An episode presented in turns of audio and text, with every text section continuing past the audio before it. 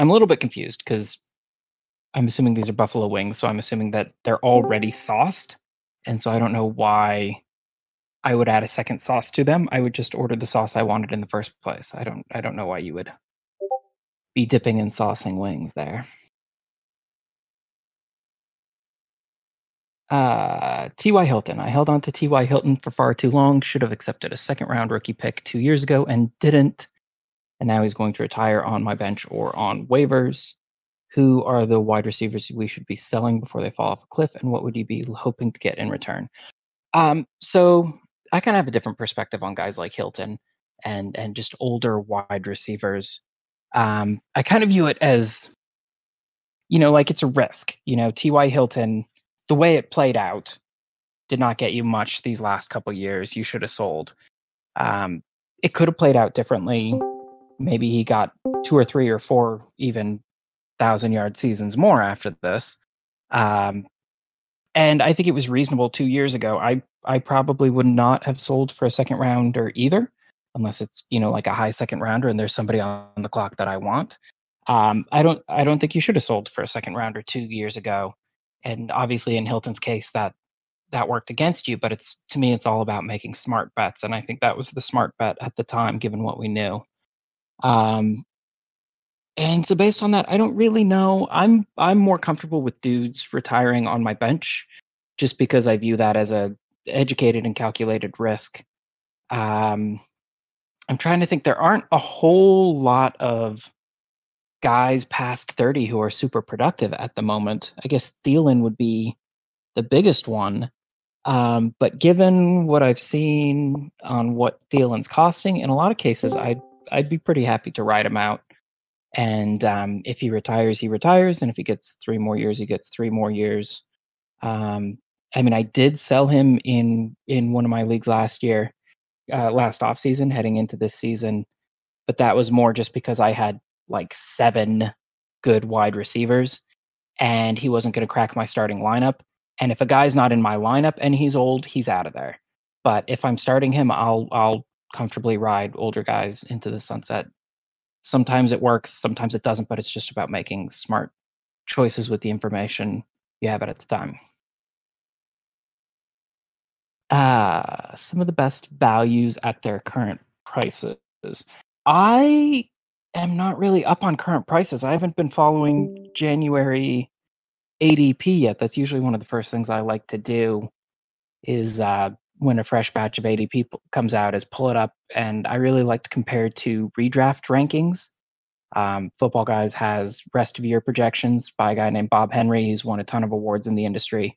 For my money, he's the best rest of year projector in the industry. Um, and I don't just say that because I work there. I mean, I subscribed to Football Guys for years before I worked there. But I like to compare Dynasty ADP to Bob Henry's projections, and if there are any guys, uh, one guy who I who I'll say is, um, uh, I think D'Andre Swift has is is up a lot now from where he was a couple months ago. I, I think I saw that he's up to like top five dynasty running back, top six. But Tee Higgins, before Joe Burrow got hurt, uh, Bob Henry was ranking him as like a top 10 redraft wide receiver. And if you've got a guy who's 21 years old, drafted highly, and is already considered a top 10 wide receiver, like the dude should be way, way, way, way high in dynasty rankings. So I usually try to diversify. I'm only in two dynasty leagues at the moment, and I try to diversify across my rosters um, but Tee Higgins is the only guy I own in both my leagues just because he was so mispriced a couple months ago. And I don't think it's really caught up. So I'll say Tee Higgins is a good value buy at his current price just because he's so young and he's he's immediately productive. He's kind of like a, a off-brand um, CeeDee Lamb, where I, his profile is actually very, very close to CeeDee Lamb, but I don't think his cost is anywhere near as close. Uh, best hot sauce is Frank's. Speaking of buffalo wings, uh, what else we got up here?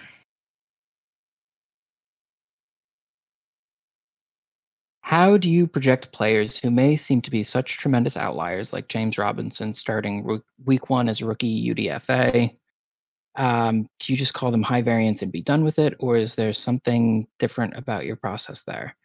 Uh, so this is I, I like this question a lot. Um, a lot of it, I don't always necessarily think of myself as a fantasy guy first and foremost. I think of myself um, pretty equally as much as a as an NFL history guy. Um, it's just that you know fantasy pays and NFL history does not. But the NFL's been around for over a hundred years, and so there's actually a pretty good pool, like a, a reference pool of, of player comps that you can dig into if you really dig into it. So there are not very many true unicorns, um, and usually I can I can try to find some sort of comp for like you know a low drafted guy who wound up doing great year one, like a Phillip Lindsay. Uh, Robinson's an interesting one because um, he really is kind of a unicorn. There's really not a great comp. I mean, the closest comp probably is Phillip Lindsay, and Robinson's in a completely different class than Lindsay in terms of a guy who was starting and just on fire and and dominating from week one. Um, I really like when when I'm in an entirely uncharted territory. I like to look for um, kind of ports in the storm, kind of indicators that I can latch onto. And one thing I really like is workload as an indicator of of coaching preference because coaches won't straight up tell you what they think about players, but they'll let you know by how they're using players. And the fact that Robinson just got an insane, insane, insane workload tells me that the staff really likes him. Um, normally, I would be worried about an undrafted free agent uh, them bringing in a lot of competition in year two. And of course, that risk exists. If if he were a first round pick, I would not be worried about it to the same extent. Um, but I do think Robinson's probably a little bit underrated in Dynasty just because people are a, a little too scared off by that undrafted free agent thing, and they're not they're not i don't think giving enough credit to just how incredible that workload was and and he played really really well with it too um, so let's see. Up next, yeah, rookie process doesn't begin until after the NFL draft. Uh, my process, I don't scout college players. Um, I wrote years and years back. Um, I'm largely just going off of NFL draft position, and the reason I'm mostly doing that is because there's a lot of research that like NFL GMs, NFL scouts cannot perform the NFL draft. There's no team who has consistently over a long time period gotten better than expected returns out of its NFL draft picks. Uh, and if these teams that are spending millions and millions and millions of dollars can't consistently beat the draft, I certainly don't think I can beat the draft. So I'm largely going by draft position and by historical production. So, for instance, um, you know, if Lawrence goes number one overall, I can look back and I can say quarterbacks who are drafted at number one overall pick typically have this much fantasy value.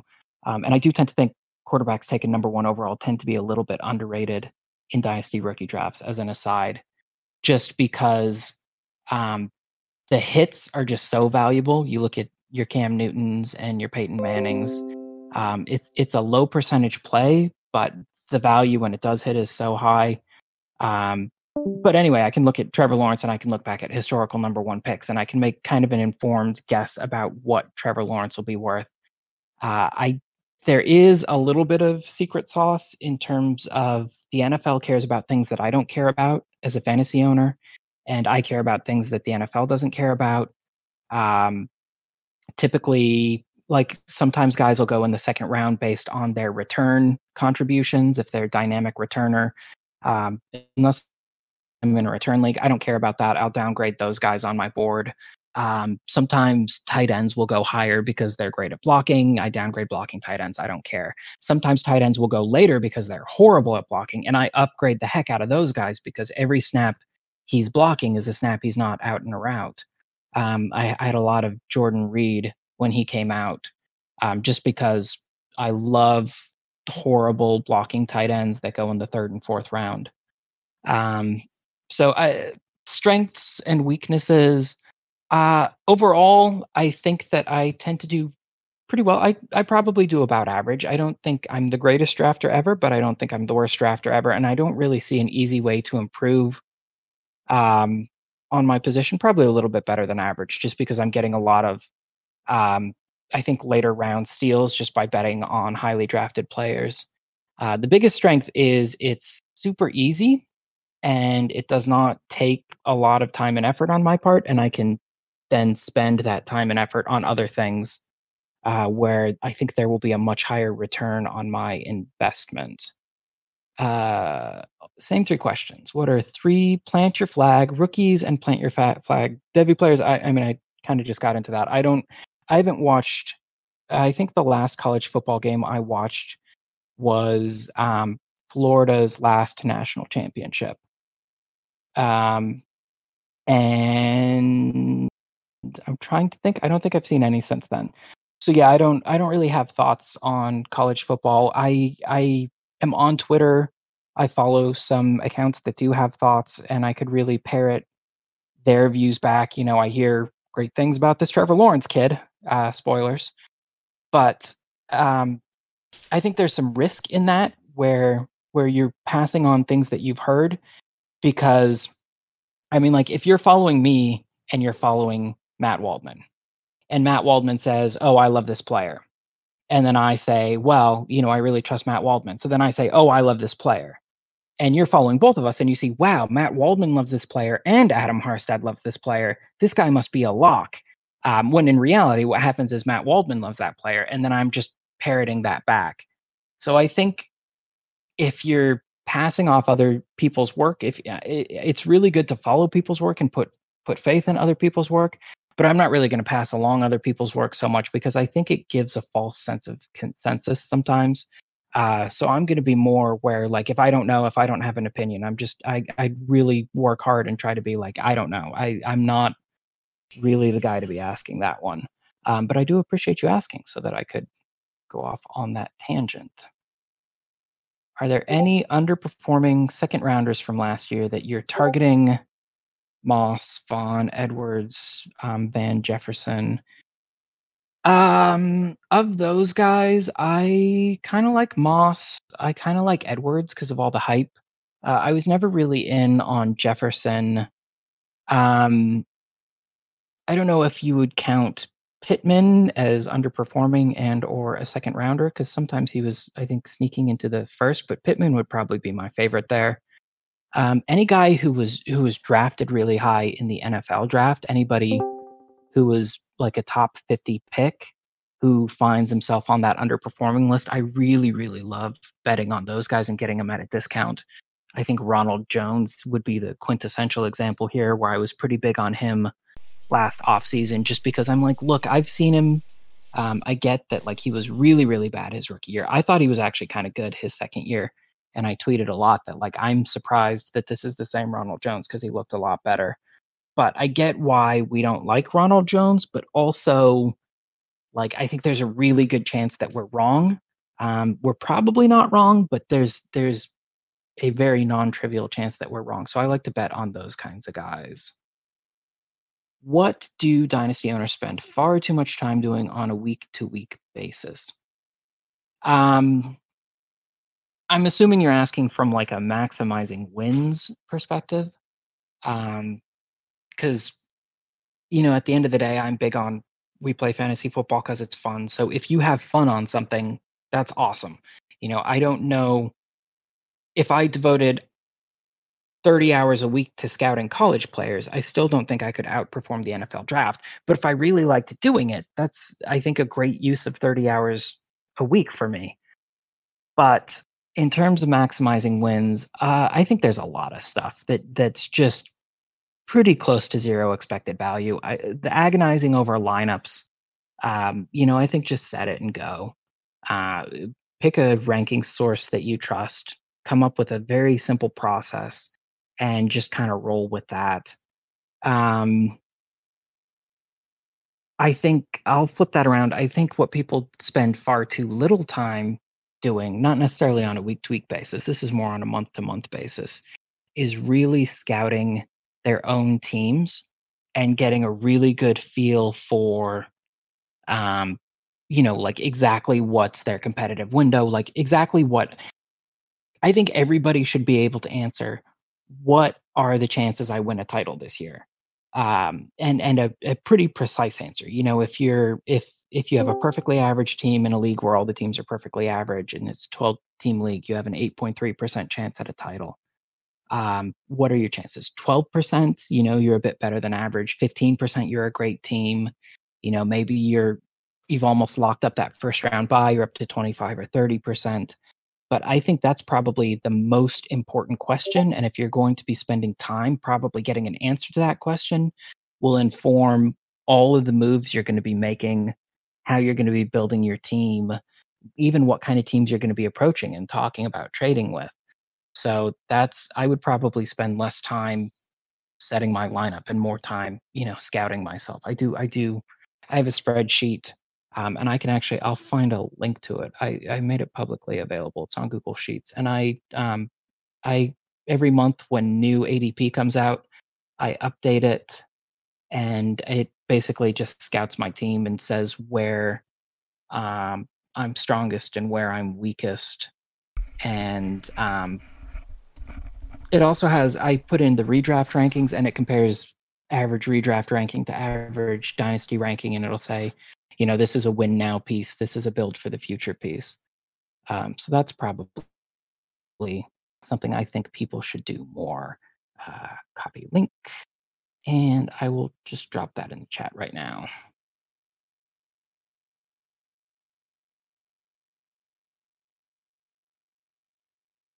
Hmm. Next up, uh, tell us rookies to target in rounds three or four. Uh, I can't tell you specific rookies to target in rounds three or four, but uh, usually at that point, I'm just grabbing whoever is, um, whoever was drafted highest in the NFL draft. And usually there's a guy who was like drafted in the third round who slips, and I know absolutely nothing about him. You know, like I I don't know any, but I grab him just because he's the highest guy left. Um, and I get a surprisingly large number of hits that way. Um, not usually not like mega mega hits, but like I got Chris Herndon at 5.12 in a tight end super premium, um, just because you know he was like the highest drafted tight end left on the board. So I'm just like, oh yeah, sure, I'll just whatever. I don't even know who that is, but bet on draft position. And the cool thing about draft position, there's there's two advantages. One, players drafted higher tend to be better, and two, even if they aren't better, uh, there's sunk cost fallacies. So the coaching staff is going to give them a lot more reps and a lot more chances to prove whether they're NFL caliber or not. So that's usually the bets I'm making there. Uh, philosophies on optimal bench construction, looking for upside plug and plays. Yeah, if uh, I like to evaluate like what's what are the odds that this guy's going to see my starting lineup at any point during the year. Um, and if the odds are low, I don't want any age on my bench at all. I mean, just toast them unless it's it's super deep. Like I have a I have a super deep dynasty league where I carried Philip Rivers as my quarterback three behind um, Mahomes and Watson, and it's like the, there's zero percent chance I'm starting Rivers. There's a good chance he retires after the year. He's just older than dirt.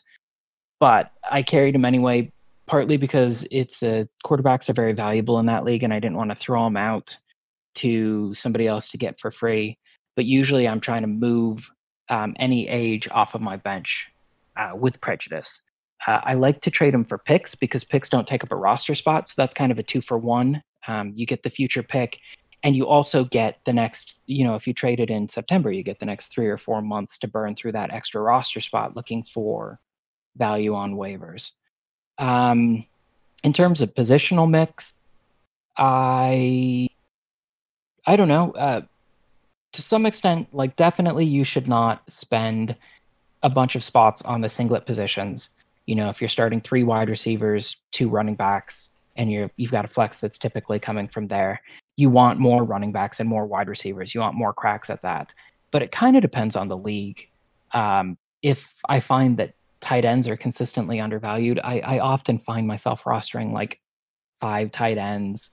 And I'm like, ah, I don't really need these. I can't really do anything with these. But uh, it's just they're they're I think such a better bet in that particular league that sometimes I will I'll go with some theoretically suboptimal uh, bench makeup in order to to maximize, I think, the expected value. Um, and as it occurs to me, actually, I think I wrote an article on this bench. Let me see. I'm gonna do a quick search and see if I can find and drop it in. I did, and I did. Mm-mm. And there's a link there. Uh, where am I at? Do we? Who do we have to talk to in order to fix the fumble out of the end zone rule? I don't know, man. I would love to know. I just hate that rule. I, I hate it. I hate it from an aesthetic standpoint because there's a rule on the books for what you do with fumbles that go forward and out of bounds. And any fumble out of the end zone is by definition a fumble that went forward out of bounds. So it's a it's a completely superfluous rule. It doesn't need to be there. And just from a, an aesthetic standpoint, I I'm for more elegant rule sets. And I don't know. I'm I'm I, I kind of don't want to launch into the whole thing, but I hate that rule. That's that's the dumbest rule. Dumbest, dumbest, dumbest rule. You often talk about how your team heuristics instead of team analytics, uh, actually instead of team projections. What's a good example of how these approaches diverge? All right, I love this question, and this is, um, I think, really cuts to the core of my approach. So the team projections is basically saying what's going to happen. You know, um, for instance, James Robinson. How do you value James Robinson? What do I expect James Robinson to do next year? what percent chance are they going to bring in, you know, a first, second, third round running back to compete with him? Uh, what, how is is the offense going to be better or worse with Trevor Lawrence? These are questions that you try and find an answer to. You're projecting an answer, and um, depending on how rigorous you get, you can get. I mean, some people will be very precise and they say, I think, you know, Robinson's going to average 12, 50 yards a year for the next three seasons. And some people are a little bit looser with it. They might not have the formal process, but that's still what they're trying to mm. get at is do I think Robinson will be productive? Do I think it will not be productive? He will not be productive. Heuristics, for those who don't know, are there it's just a fancy word for a rule of thumb. And so one heuristic I use is um, in the rookie draft, you know, like draft for talent, trade for need. If I'm on the clock and I've got, you know, if I have Patrick Mahomes and Deshaun Watson and I'm on the clock in my rookie draft and my opinion, the best player available is is Trevor Lawrence. I'll take Trevor Lawrence because the point of the draft is to put as many good players on your roster as possible, and then if you're right, you can trade those good players later for for players you actually need. So that's a heuristic. It's a rule of thumb. I'm not specifically saying like, oh, I think Trevor Lawrence is going to get, you know, 4,700 yards this year. It's not about that. It's about um, just just rules, guidelines for how to build a successful roster.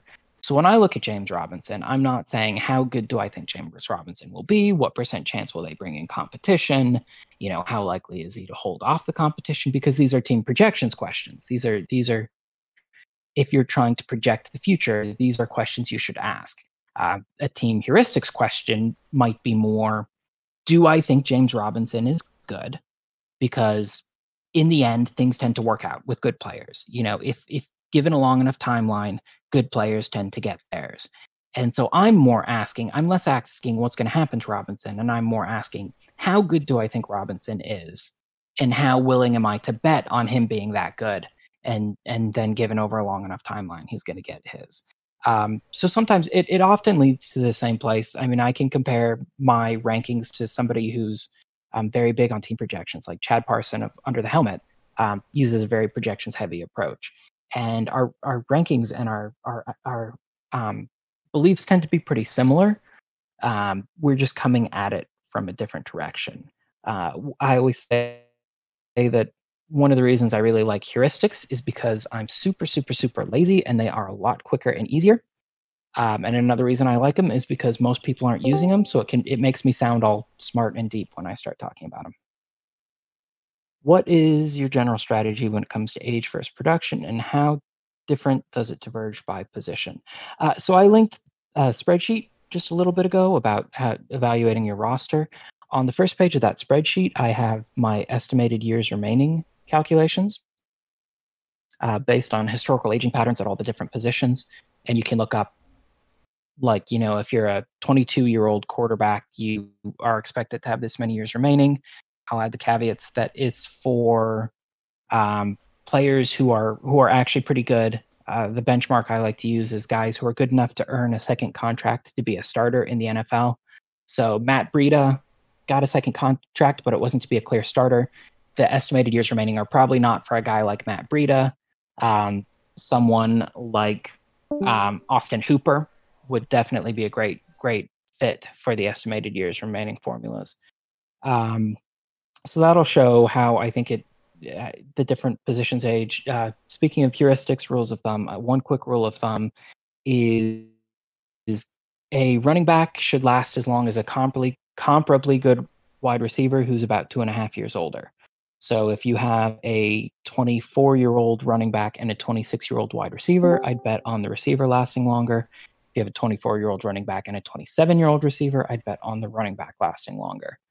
Um, but mostly it's just it's it's like the T.Y. Hilton question where you know you're going to be wrong. You know, you make a bet based on the information you have available, and you know there's two possibilities with T.Y. Hilton. He gives you four more years of great production. He gives you zero more years of great production. Um, you know, he could give you anywhere between one, two, or three years of great production. But you just kind of make the best educated guess that you can given the information you have at the time and you accept that some of them are going to be wrong and sometimes the dude's going to retire on your bench giving you absolutely nothing and that's just the cost of doing business in your experience is there any method to finding waiver wire hits such as robinson tonyan and waller yes uh, follow at seven rounds in April on Twitter. That uh, it's a guy named Rob Pitzer. He did his master's practicum on how to beat the NFL draft using uh, combine measurements as inputs, um, and he got his statistics professors. You know, I guess looked over it and passed it and said like, yes, we do think this outperforms the NFL draft.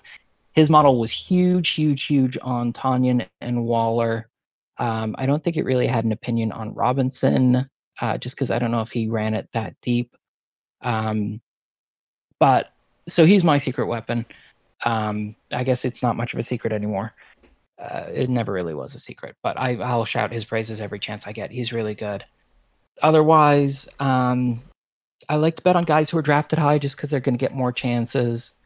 Um, churn a lot would be a big secret. Uh, I, I like there's a concept I like called urgency, which is how quickly are we going to get new information on a guy? Um, you know, if a guy gets elevated to the starting position, add him immediately because we're going to get a lot of new information just this week. Um, and most of those guys are going to suck, but if you can find out they suck in two weeks, you can you can take a chance on someone else and so that one roster spot can let you evaluate five or six players during their during their critical window. Um, so I do like to prioritize guys where we're going to be getting a lot of new information in a hurry. Um, someone like Royce Freeman might eventually be good. But I'm not going to hold him for two years to find out when I could when I could use that spot to hold so many more people. Um, what do you have any strategies for pushing partners who are still teetering on trade offers to hit the accept button? Long term, I really like to build a reputation as a guy who's looking out for your interests as well as my own. And the best way to do that is to look out for their interests as well as my own. Um, people know I play. I played in the same leagues for over a decade.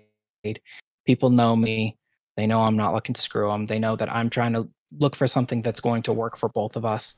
And yeah, sometimes like things are gonna things that look fair ahead of time are gonna look atrocious in hindsight um, but that works against me as well as it works against them. Uh, so once you have that reputation, I think people are more willing to take the plunge with me. Um, other than that, I talk to people a lot um, in their preferred medium. I'll do email, I'll do Twitter DMs, um, I'll do, I'll call them on the phone. I talk to people. I, I try to make a good faith effort to find out like what are you looking for, what are you worried about, um, here's what I'm looking for. Here's what I'm worried about. Here's here's what I can do. Here's what I can't do. Uh, and sometimes just being willing to walk away. You know, there are a lot of deals that are a no, and you walk away, and two days later they're a yes.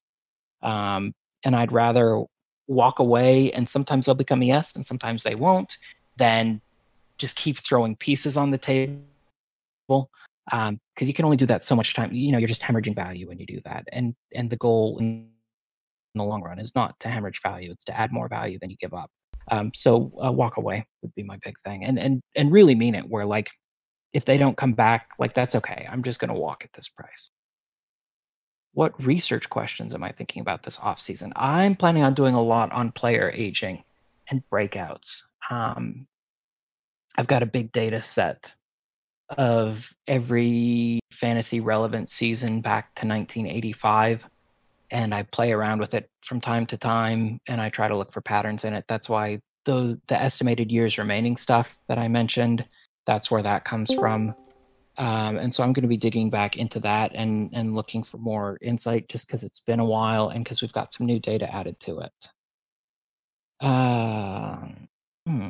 How do you adjust your valuations of wide receivers heading into free agency and once they've signed with another team as a free agent? So I say this a lot. I think the key to succeeding in Dynasty is understanding risk and pricing it better than your competitors. Um, and I really started hammering this when Justin Blackmon and Josh Gordon were playing phenomenal. And you know, Blackmon was he very briefly he was like a top 12 startup pick range. And I said like, look, this is too high for a dude with the substance issues that we know he has. So I'm out on Blackmon, but I'm still in on Gordon because he's cheaper. You know, he's in like the third round range, and I'll take that risk there. But if he creeps up, I'm out on him again. And then a couple, like a month or two later, Gordon crept up. He had that huge season. And I said, all right, I'm out on him again. And I get that it's possible he'll stay clean. I mean, that's the hard part about risk is it's it's not there's two possible outcomes and one is you know one's worth a million dollars and one's worth zero dollars you know if if you have that coin flip you're going to flip a coin and either get a million dollars or zero dollars, you should be willing to pay a half million dollars for that coin flip. And what's going to happen is either you pay a half million dollars and you get a million dollars, and like that's an insane bargain, or you pay a half million dollars and you get nothing, and that's a huge ripoff. The, the thing about a half million dollars, the fair price for that coin flip, is it's not actually close to either outcome of the coin flip. You know, like no matter what, if you pay a half million dollars on that bet, you're going to be wrong by a half million dollars. But that's still that's still the right bet to be making. You know if you're if you're pricing risks appropriately the the proper outcome is you should be wrong about everybody. But the goal is not to be right about people. It's not to get everything on the nose. It's to be closer than everybody else. Um, so for wide receivers heading into free agency I, I like to I, I try to estimate like where are they going to be landing? What chances do i think they're going to be landing there? And price them according to that and then once they've signed with another team um, i can adjust partly based on how good i think the landing spot is and mostly based on um, how much money they get paid which gets back to the whole i don't think i can out scout the nfl so if the nfl says that a dude's worth however much money, I'm I'm going to take their word for it. I do keep a spreadsheet of uh, wide receivers who sign in free agency of their deal as a percentage of the cap at the time of their signing, and um, most wide receiver deals they follow a pattern. You know, like the top guys will get about 9% of the cap at the time of signing. If you're a super duper star, you might get 9.5%. If you're in that next tier, you might get 8.5%, whatever. But if you look at the, their deal as a percentage of the cap, you can tell, okay, the NFL thinks this guy is DeAndre Hopkins, or okay, the NFL thinks this guy is Randall Cobb. Um, so that's one I do. I go a lot based on on what they sign for. Talk about some of my general dynasty processes and theories. Uh, I think I've gotten some there. I, you want to price risk. Um, it's not about being correct. It's just about being less wrong than everyone else. Um, I mentioned I'm lazy. I think that's actually one of my biggest advantages. Um, because I'm not going to do stuff I don't have to do. And I think a lot of this, the places people go wrong is they try to do things that that they don't have to do, and and you're just introducing possibility for error. So yeah, I try to do I uh, I try to cheat off of other people's homework as much as possible, whether that's the NFL's by using draft position, whether that's finding smart people like I mentioned Rob Pitzer uh, at seven rounds in April and going off of his prospect model. Um, so cheat as much as possible. I use a lot of historical comparable players, which again is just me cheating off of history. We've got 100 years of NFL history to go off of. Um, so the less work I can do personally, the better that is for me. Hottest take I have for the 2021 season. I not really a hot take kind of guy. You know, since I'm all about pricing risk, I tend to be split the middle on everything.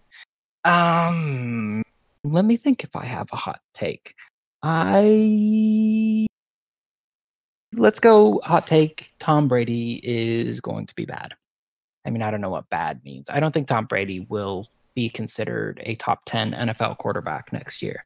And that's really just me betting on age. Um, I think how aging tends to work is I've I've likened it to a coin flip where before the season you flip a coin and if it comes up heads, you're going to be completely fine. Just continue on exactly as you've been. And if it comes up tails, you're going to suffer some sort of dramatic decline.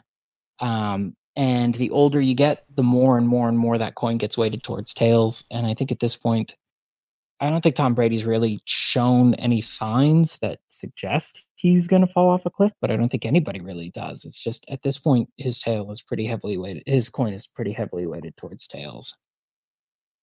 Hmm have some Twitter threads I really like, but one I'd love for you to touch on is young wide receivers are a great place to park value and the safety of veterans. I believe that's the thread, but I think it might be two. Yeah, let me go ahead and paste that thread into the chat uh, for people who might not have read it. Um,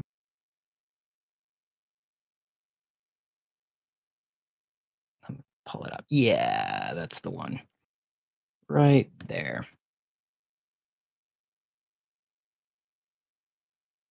Um, so basically, the idea is that I don't really know how anybody's going to do in any given season.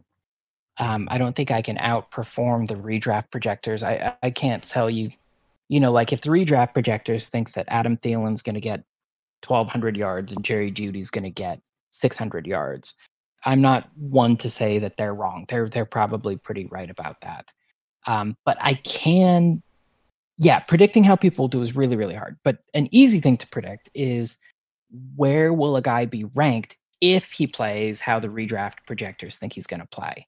Um, and we've got a whole bunch of evidence on that that says if Adam Thielen gets 1,200 yards next year, his ADP is going to go down by like two rounds. Um, and we see it with any wide receiver on the wrong side of 30. Like they basically need like 1600 yards to maintain ADP for another year. It, it never happens. And so if I'm counting on Adam Thielen as a starter, that's totally fine. It's not a bad thing if a guy goes down in ADP because basically what I'm doing is I'm trading that future value for points in my lineup, which is the goal. You need those points in your lineup eventually if you ever want to win anything. But if Adam Thielen's on my bench, I mentioned I had a team that had like seven great wide receivers, and Adam Thielen really probably wasn't in my starting rotation.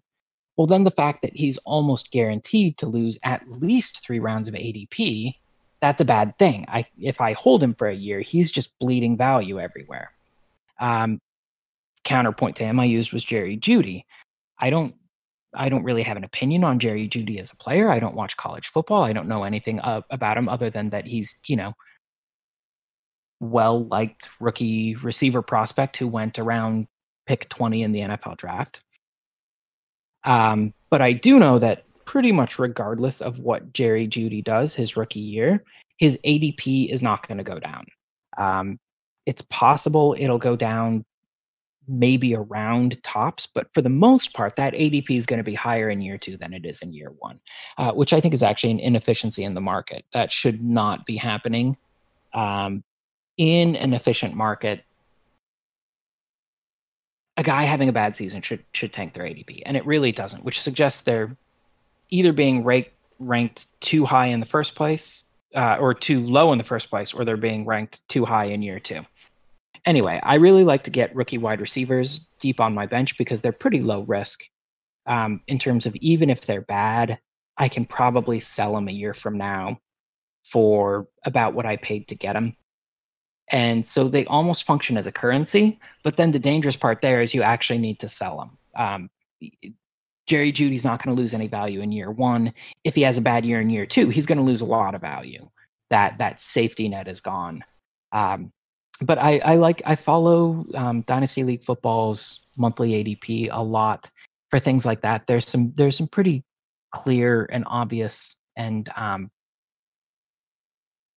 just repetitive trends that you see over and over. And if you're aware of them, you can kind of take advantage of them to, to park safety, park value in, in a pretty low risk environment. What is your favorite time of the year for Dynasty? Off season, combine, rookie draft, regular season playoffs.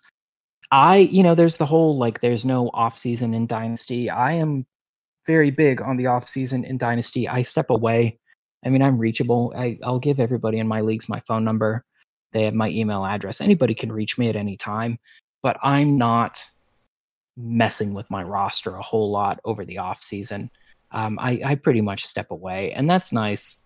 Uh, I like having the chance to, you know, decompress. Um, and I'll do some projects and stuff too. That's that's a good time for in-depth research projects, which are always fun but I also like it's a good time to hang out with the family who hasn't really seen me for a few months. Um, kind of remind them that I exist. Uh, so I really like the off season, um, and I really like the regular season because I really like football, and that's when all the football is. Do you think you'll live tweet your running back or quarterback rankings like you did with your wide receivers recently?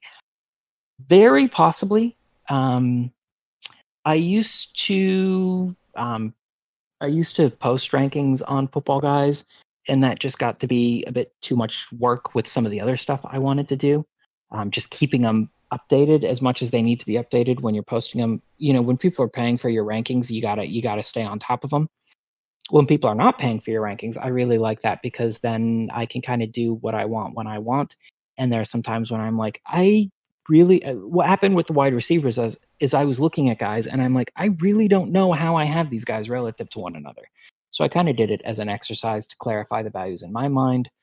I think there'll probably be some point when I do it with the running backs and the quarterbacks, but it's not really anything I schedule.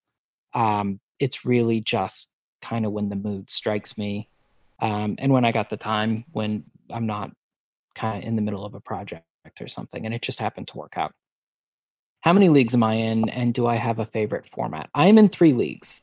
I used to do that whole 15 leagues thing, and I, when I was honest with myself, I discovered that the more fantasy football I played, the more I hated fantasy football. I think if I ever go over five leagues, it's just not fun for me anymore. Um, I re- I say I'm a storyteller. I really like the story. I like the horse race to get into the playoffs. And when I have that many leagues, I kind of lose the thread. Um, I'm not, I can't really follow along. The suspense is kind of gone. So I always keep it under five.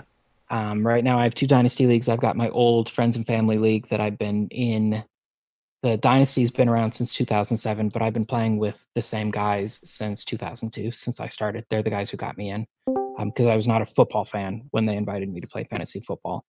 Um, so I've been playing with them since 2002, and I have a league with them. And then I do the Football Guys Staff Dynasty League, and um, I do a Football Guys Staff Redraft League. In terms of favorite format, I'm a sucker for weird rules because I think there's so much really good fantasy advice out there that's tailored to just standard um, off the rack league settings. Start one quarterback, two running backs, three wide receivers, a tight end, a flex, PPR, whatever. But there's not that much really good advice out there for the weird stuff. So when you're in leagues with just bizarre rules, that's when you can tell who's actually doing the homework and who's just following the good advice that they read, which will will make you totally competitive in an off the shelf league. Um, so I like I my my dynasty has returners in it, which I love.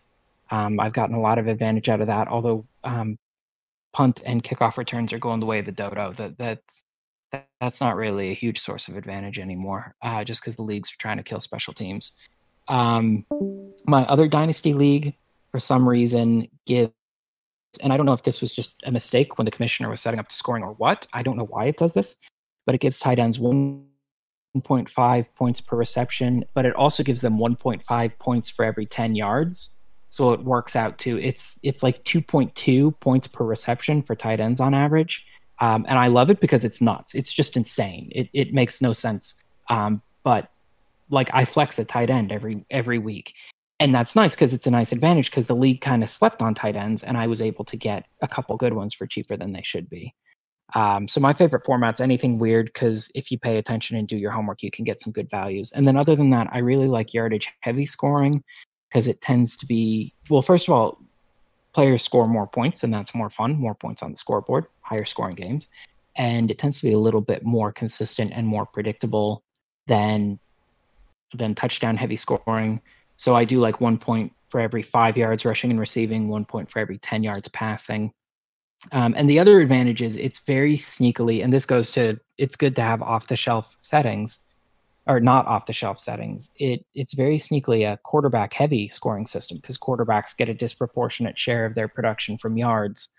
And so if you're paying attention, you know like hey, I should be valuing quarterbacks a little bit higher. And so in my old old friends and family dynasty, I tend to have a quarterback heavier team. That's the one where I had Mahomes and Deshaun Watson and Philip Rivers, and they just provide a really substantial advantage there. What should I do with Wentz and Jimmy G in a rebuild? I took over, trade them away for picks for younger QB flyers. Um, this is a really hard question because I I don't play a lot of Superflex, so I don't have great intuitions on what you could get for them. In one quarterback leagues, I I question what you could get for them. I I think they're kind of at the point where you're probably better off holding just because I don't think you can get anything that's worth moving. Um, I would prefer Wentz and Jimmy G to Darnold for sure, even if Darnold is younger, because at that at that level, the bigger question is not how long can they play, it's can they play. And I think there's more reason to believe that Wentz and Jimmy G can play than there is that, that Darnold could play. Um, Jameis would be an interesting one. Uh, I like the bold call of going Wentz or Garoppolo for, for Winston. There's probably a higher chance that Wentz or Garoppolo are starting this year than there is that Winston is starting this year. But if you're rebuilding, it can be an advantage to take the guy who's not starting because then you'll suck more and you'll get a higher pick, and that's always a nice advantage. Um, I never advocate tanking, but if in the course of your rebuild your team gets worse in the process in the short term, that's I'm always down with that. There are new people joining Dynasty every day, it seems. Not every league is a good league, and not every commish is a good commish. What would you tell someone new to Dynasty to look out for and use as requirements before joining Dynasty League? This is a really good question. Um, if at all possible, and I, I, recognize, of course, that it's not at all possible, I would play with people I knew um, and had a relationship with first, even if it's not, you know, even if I don't know the whole league, if I know a guy in the league and he's willing to vouch for the league, that would probably be the best and safest way to go.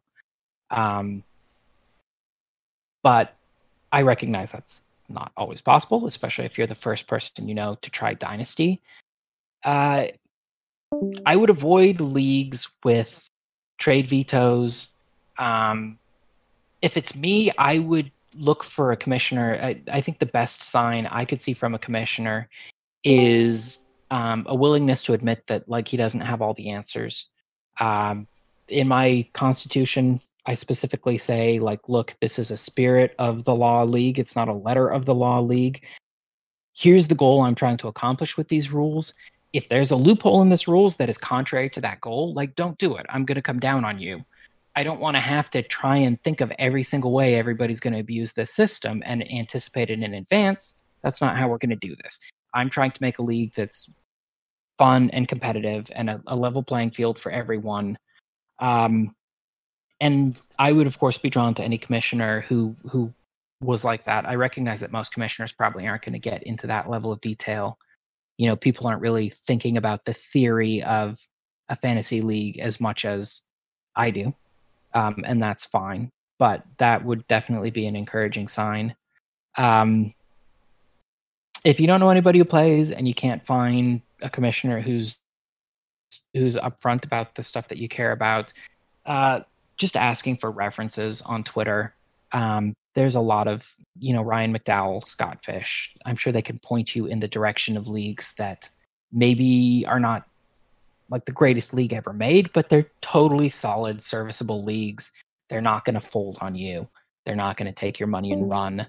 Um, part of the key in Dynasty is you need to be able to trust that the league's going to be around in a couple years because, I mean, Dynasty requires a huge act of trust. I'm building for five years out, and it does me no good if the league doesn't exist five years out. Um, so that would probably be the number one thing to look for if you couldn't find the other stuff is just some sort of indicator that the league was going to be in for three or four or five more years. How do you approach trading your players? Specifically, do you use a trade block, reach out directly to owners, wait for owners to reach out to you? Uh, the biggest key, I, I play, so our football guys staff league, I've heard complaints from a couple different owners that it is not an active league. Um, and I've heard that for years, people just complaining, this is not an active league. And this year I started a rebuild on there. Um, and um, so I'm like, okay, rebuilding's going to be hard because I've been hearing for so long about how it's not an active league. And I made, I mean, I made like 11 trades. I own five first round picks in this upcoming draft. I almost got a sixth. Um, I traded with, I think, like six different owners. Uh, like I, it was massively active for me. And I'm like, I don't, I don't understand how people think that this is a not an active league other than like people aren't posting trades every week, but everybody answered, everybody was willing to deal. And I think the key for me is I'm always looking to meet people where they are. Some people like to do that whole um, cat and mouse game where like I fire off a bad offer to you and then you reject and counter and then I reject and counter and then you reject and counter and we finally get to a place that's good for both of us. And I think those are the guys who are complaining that it wasn't an active league because they're sending bad offers and people are just rejecting without a counter and they're like oh nobody trades in this league and it's like no it's just people don't like trading that way um, so i do i'll i'll do a lot of um, talking with people and it helps that i play in leagues with people i mostly know um, if i don't know you yet we're going to be friends pretty quick because i'm going to be reaching out and we're going to be talking um, i'll meet on i've conducted trade discussions over twitter I've done it over email. I've done it over um, our football guys staff chat is Basecamp. I've done it over Basecamp. Uh, I've done it over the phone. Done it in person. I'll do the the offer and counter offer game on MFL. Um, I'll meet anybody where they're at, and I'll I'll try to you know establish a rapport and say like look here's what i'm looking for here's what i think you're looking for you know correct me if you're wrong because i don't want to be wasting your time um, and just try to find that common ground. And I find if you're willing to put in the legwork and you're willing to meet people where they are, there are not very many leagues that are not active. You know, you can get trades done anywhere if if you're willing to, you know, do it in the manner that makes your trade partner most comfortable. What big changes to your process have you made over the last year that you're most excited, proud about? Um, hmm well, I've revived. I used to do. So years and years ago, I did a, a system for valuing dynasty players. That's basically um, taking their redraft projections and spreading it out over the life of their expected career using that estimated years remaining formula I've talked about a couple times. And it's a lot of work, and I didn't really keep up with it. Um, and this year, I've been working more on bringing it back, um, streamlining it, kind of working some of the kinks out of it. Um, so I mentioned I was doing that rebuild in the Football Guy Staff League, and I just decided, you know, what the hell. I don't, I'm not positive that I think that this system works pretty well. It's not really tested. I don't have like the years of data on it, but I'm just gonna, I'm just gonna go all in on it, and we'll see what happens. Um, and that's been a lot of fun. Um, you know, I was talking about Ronald Jones. And one of my things is young, highly drafted players should not be drafted higher in redraft than in dynasty. Ronald Jones is 23 years old. He was, I think, a second round NFL pick, and he's going higher in redraft and dynasty. And that, stuff like that doesn't make sense. If the redrafters are right about him, the dynasty owners have him too low. And redraft is an easier game to solve, so it's more likely that the redrafters are right about him than it is that the dynasty guys are right about him. Um, so my process kind of puts numbers to that, and that's I mentioned Tee Higgins as a buy low, D'Andre Swift, um, although he's not low anymore. But my system was big on D'Andre Swift about a month before consensus, and that's probably the most exciting thing of the year for me is that keeping up with that, noticing how much I'm about a month ahead of consensus, where my system is like, you know, I love this guy, and then a month later, the guy's shooting, just rocketing up ADP. His market value is spiking through the roof. Uh, so that's probably the big. It's not really a change because I've done it before, but it's been so long since I've really worked on it. Um, that's probably the thing from 2020 that I'm most excited and proud about. Hmm. And now we're back to the beginning of the night. Awesome. Uh, how do you know if a team drafts a player because of their return ability? Um, usually, scouting reports will say. I do the returner projections for football guys. I'm one of two guys on the internet that I know who does them. It's me and Mike Clay. Um, and yes, I recognize that it's super ironic that I do return projections, given that I'm team heuristics and not team projections. Um, but my process for doing projections are very heuristic based. Um, but so anyway, I usually know if a team drafts a guy because of his return ability because I have to project him. And um, beat writers will usually mention something about you know this guy's in competition for this. Um, sometimes you can go off of college stats, although a lot of times guys who are amazing returners in college aren't really looked at in that regard in the NFL. And sometimes you have guys um, who were not amazing returners in college who are very much looked at in that regard in the NFL. Uh, Percy Harvin comes to mind as a guy who Florida already had a great returner. And so Harvin never really played special teams, but then he came in and was immediately probably the best kickoff returner in the NFL for the Vikings.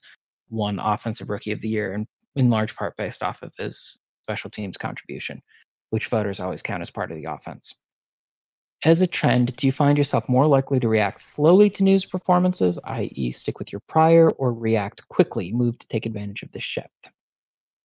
So this is a very, very, very important thing in Dynasty. Is the whole point of Bayesian updating, and I say I'm a Bayesian, is you have your prior, which is your your existing belief, and as new information comes in, you update that prior. And the key, the, the most important thing is you should update relative to both the strength of your original prior and the strength of the new information. So, for instance, if we have a guy where there's a lot of information that he's really, really good, say Patrick Mahomes, and the new information I receive is my barber says he thinks that Mahomes guy looks like dog crap. Like the quality of the new information is very, very, very low. The quality of the information feeding my prior is very, very, very high. So I'm going to laugh at my barber and completely ignore him, right? I'm not going to downgrade Patrick Mahomes because my barber doesn't like him. Um, actually, I would because I cut my own hair. So if I didn't like him, I would downgrade him. But theoretically, if somebody else cut my hair, I would not downgrade Patrick Mahomes based on my barber's opinion. Um, most of the time, news reports, like from beat writers, uh, I think people tend to overreact to more often than they underreact. Um, but one thing that I think people underreact to would be I mentioned before rest of season redraft projections. Um, I, I don't think people react quickly enough when the redraft guys are like, man, I think this guy's a top 10 guy the rest of the way. Stefon Diggs was a great example. The redraft guys have been saying since October that Diggs is a top 10 redraft wide receiver.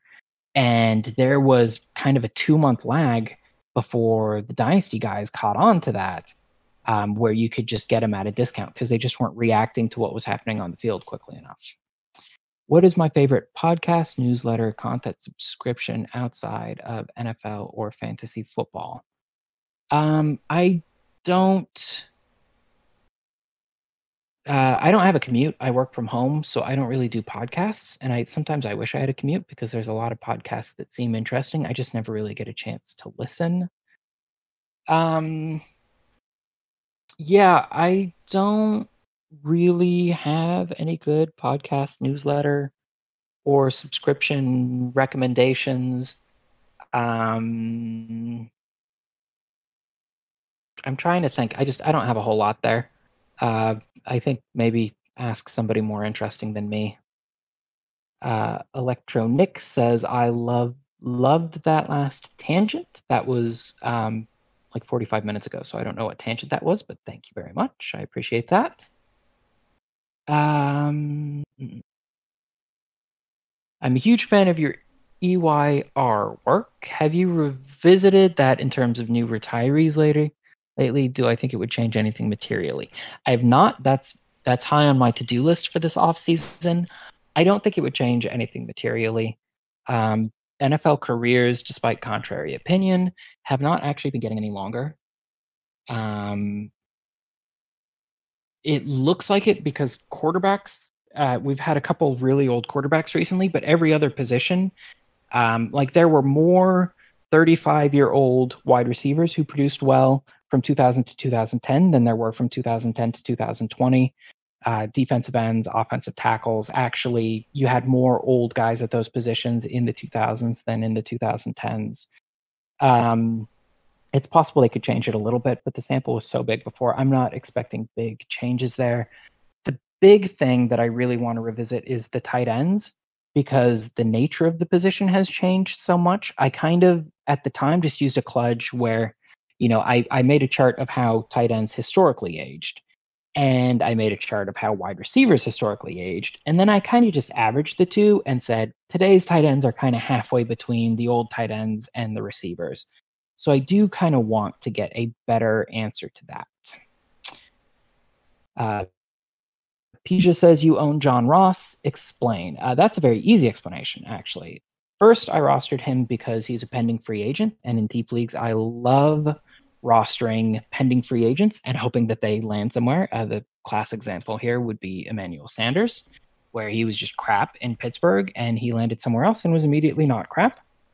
Um, and then the bigger reason is my league has free injured reserve slots, so he's not taking up a roster spot. Uh, so that's why I have John Ross. He's actually one of the few players I have on both my teams. I think it might just be John Ross and Tee Higgins, although I think I might have just cut one of my one of my John Rosses recently. Um, but it's just a cheap bet. He's free. Um, if I had to make room, he'd probably be the first to go. But since he doesn't cost a roster spot, in two running back, three wide receiver, two flex leagues, what would your strategy be to build a dynasty? Focus on wide receivers, productive struggle with the running backs. Uh, here, I got a piece for this. Um, uh, five years back, I looked at career values, you know, like are running backs more valuable than wide receivers in Dynasty? Are wide receivers more valuable than running backs? Um, beyond like the scarcity question and, and all that. And I found here, I'm posting the link right now.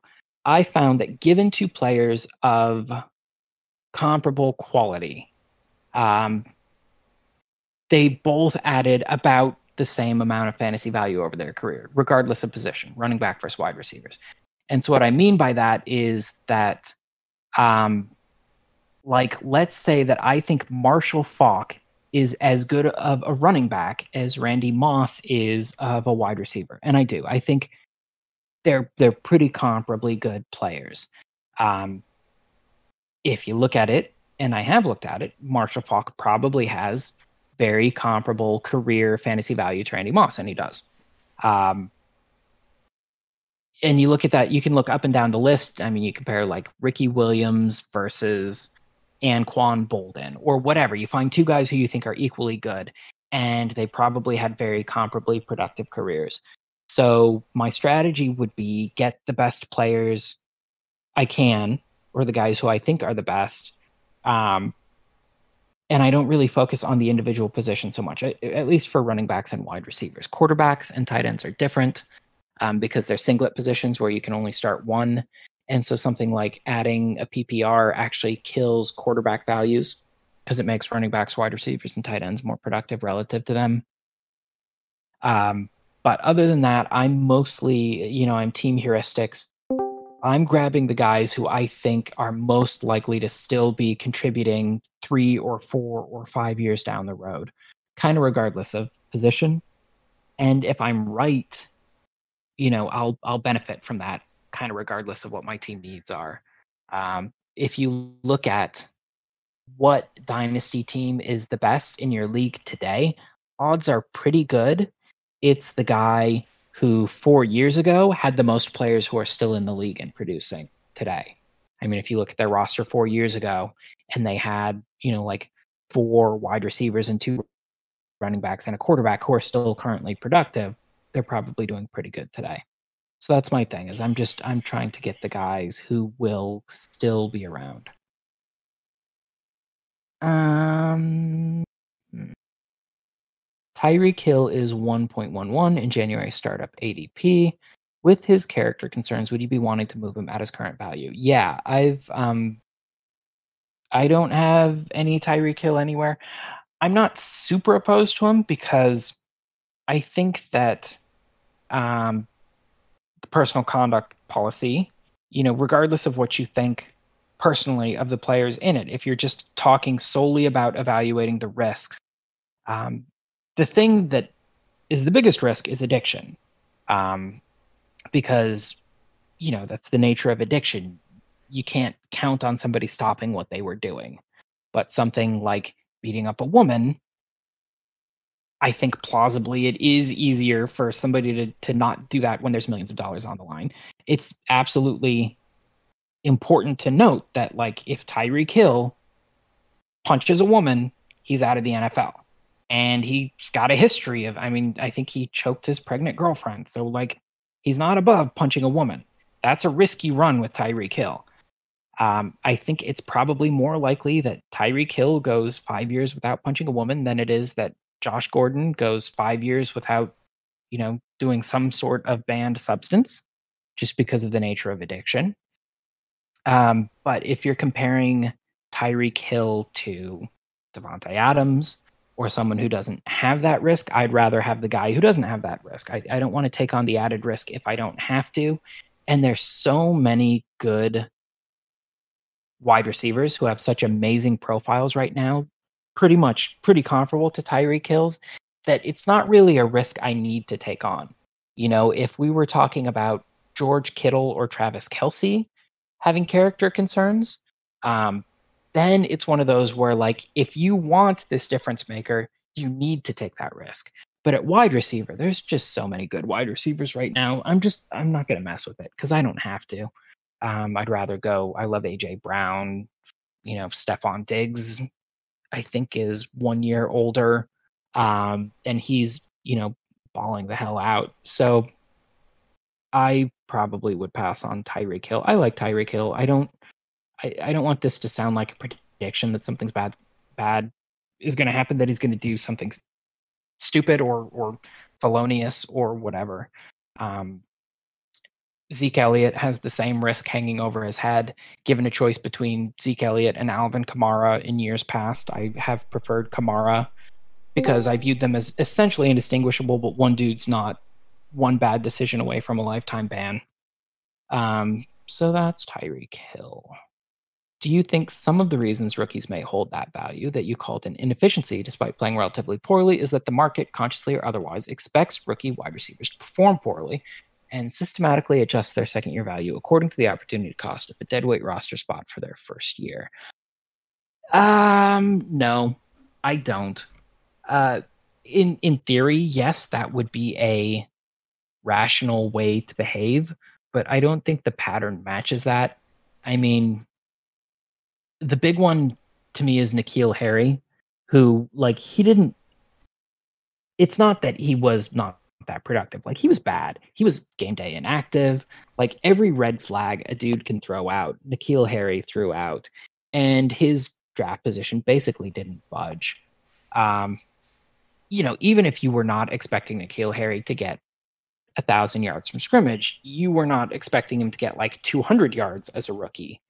Um, so I think a lot of it is that, and it's not every wide receiver gets that benefit of the doubt either. Somebody like a John Ross, who who the fantasy community did not love coming in in the first place, their ADP will drop like a stone.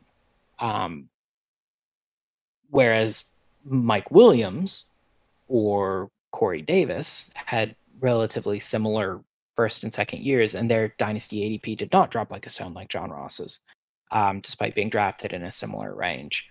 Uh, so I don't want to I don't want to make it sound like this is a, a blanket rule, um, but it's just the pattern, and I can't I can't really put numbers to it. I, if I tried, I probably could put numbers to it, but the pattern doesn't read as you know, rationally accounting for the dead weight roster spot for a year. It it reads more as um, everybody gets a pass, you know, and then once your pass is used up, then we're going to start penalizing you, and that's not really a rational mindset. That that's overvaluing somebody. Shout out who you think is the best in Football Guys Dynasty League. Um, so a guy named Andy Hicks dominated, dominated, dominated uh, for a while. And uh, Daniel Simpkins, he's on Twitter at X Fantasy Phoenix. Um, he dominated, dominated now. Those have been the two most dominant teams. Um, it's hard to say just because the samples are so small if they are the best dynasty players in the league, um, just because they got the mm-hmm. best results. Because dynasty is one of those things where you know you get two good moves and you're set up for four years. Um, but yeah, I, I would not be shocked if they were the best dynasty players in the league because they've been straight murdering all of us. Um, is Twitter Dynasty the best source for advice? That depends on who you're following and who you are asking. Um, social media is always going to be hard because the people with the largest followings typically are the people who are the loudest and um, most convinced that they are right or most able to convince others that they are right. And I don't think being loud, being convinced you're right, or being able to convince others you are right necessarily correlate that strongly with actually being right. So I think there's a selection problem um, where the accounts that are getting the attention are not necessarily the accounts that are doing the best work. But I think most of the best work being done and, and the smartest people are on Twitter. It's just a, a question of can you find them um, amid the noise. So I don't know that I think there is a best source for dynasty advice. And, and and I think the whole framing of the best is kind of off here. It's not about getting the best source, it's about getting a good source. Um, you know, I think as an optimization problem, getting good advice is easy, getting the best advice is hard. And I don't know that the value difference between good advice and the best advice is big enough to warrant just that huge amount of extra time and resource expenditure um, to move from the good to the best. So I think Twitter is a totally credible quality source of dynasty advice. I I know people who do Reddit for dynasty advice. Um, people who subscribe to Football Guys, Dynasty League Football. I think there's a lot of good places to get dynasty advice, um, and and I think they're all pretty good. I, you can you can totally make hay um, using really anything if you have good processes in place and and you're being smart and intentional about it. Um, yeah, three plant your flag rookies and three plant your flag Devy prospects. Yeah, I, I got nothing. Uh, I would love to answer this question in May, really. Um, and it's not going to be plant your flag, but I'll tell you three guys who I think are undervalued just because, you know, like they were a top 10 NFL draft pick and they're going to the end of the, the um, first round rookie drafts or, or like Zac Stacy um, was sneaking into the first round of of dynasty rookie drafts, despite going in the fifth round of the NFL draft. And I was I like I felt like a crazy person. I'm like, why are we drafting a fifth round running back here when there's so many people who are drafted ahead of him? Um, so in May, I would love to answer that question if you want to hit me up then. What is the best thing I've bought recently in the last six months for under a hundred bucks? Good question, and I want to give a good answer. So I'm going to think about it for a second. Um,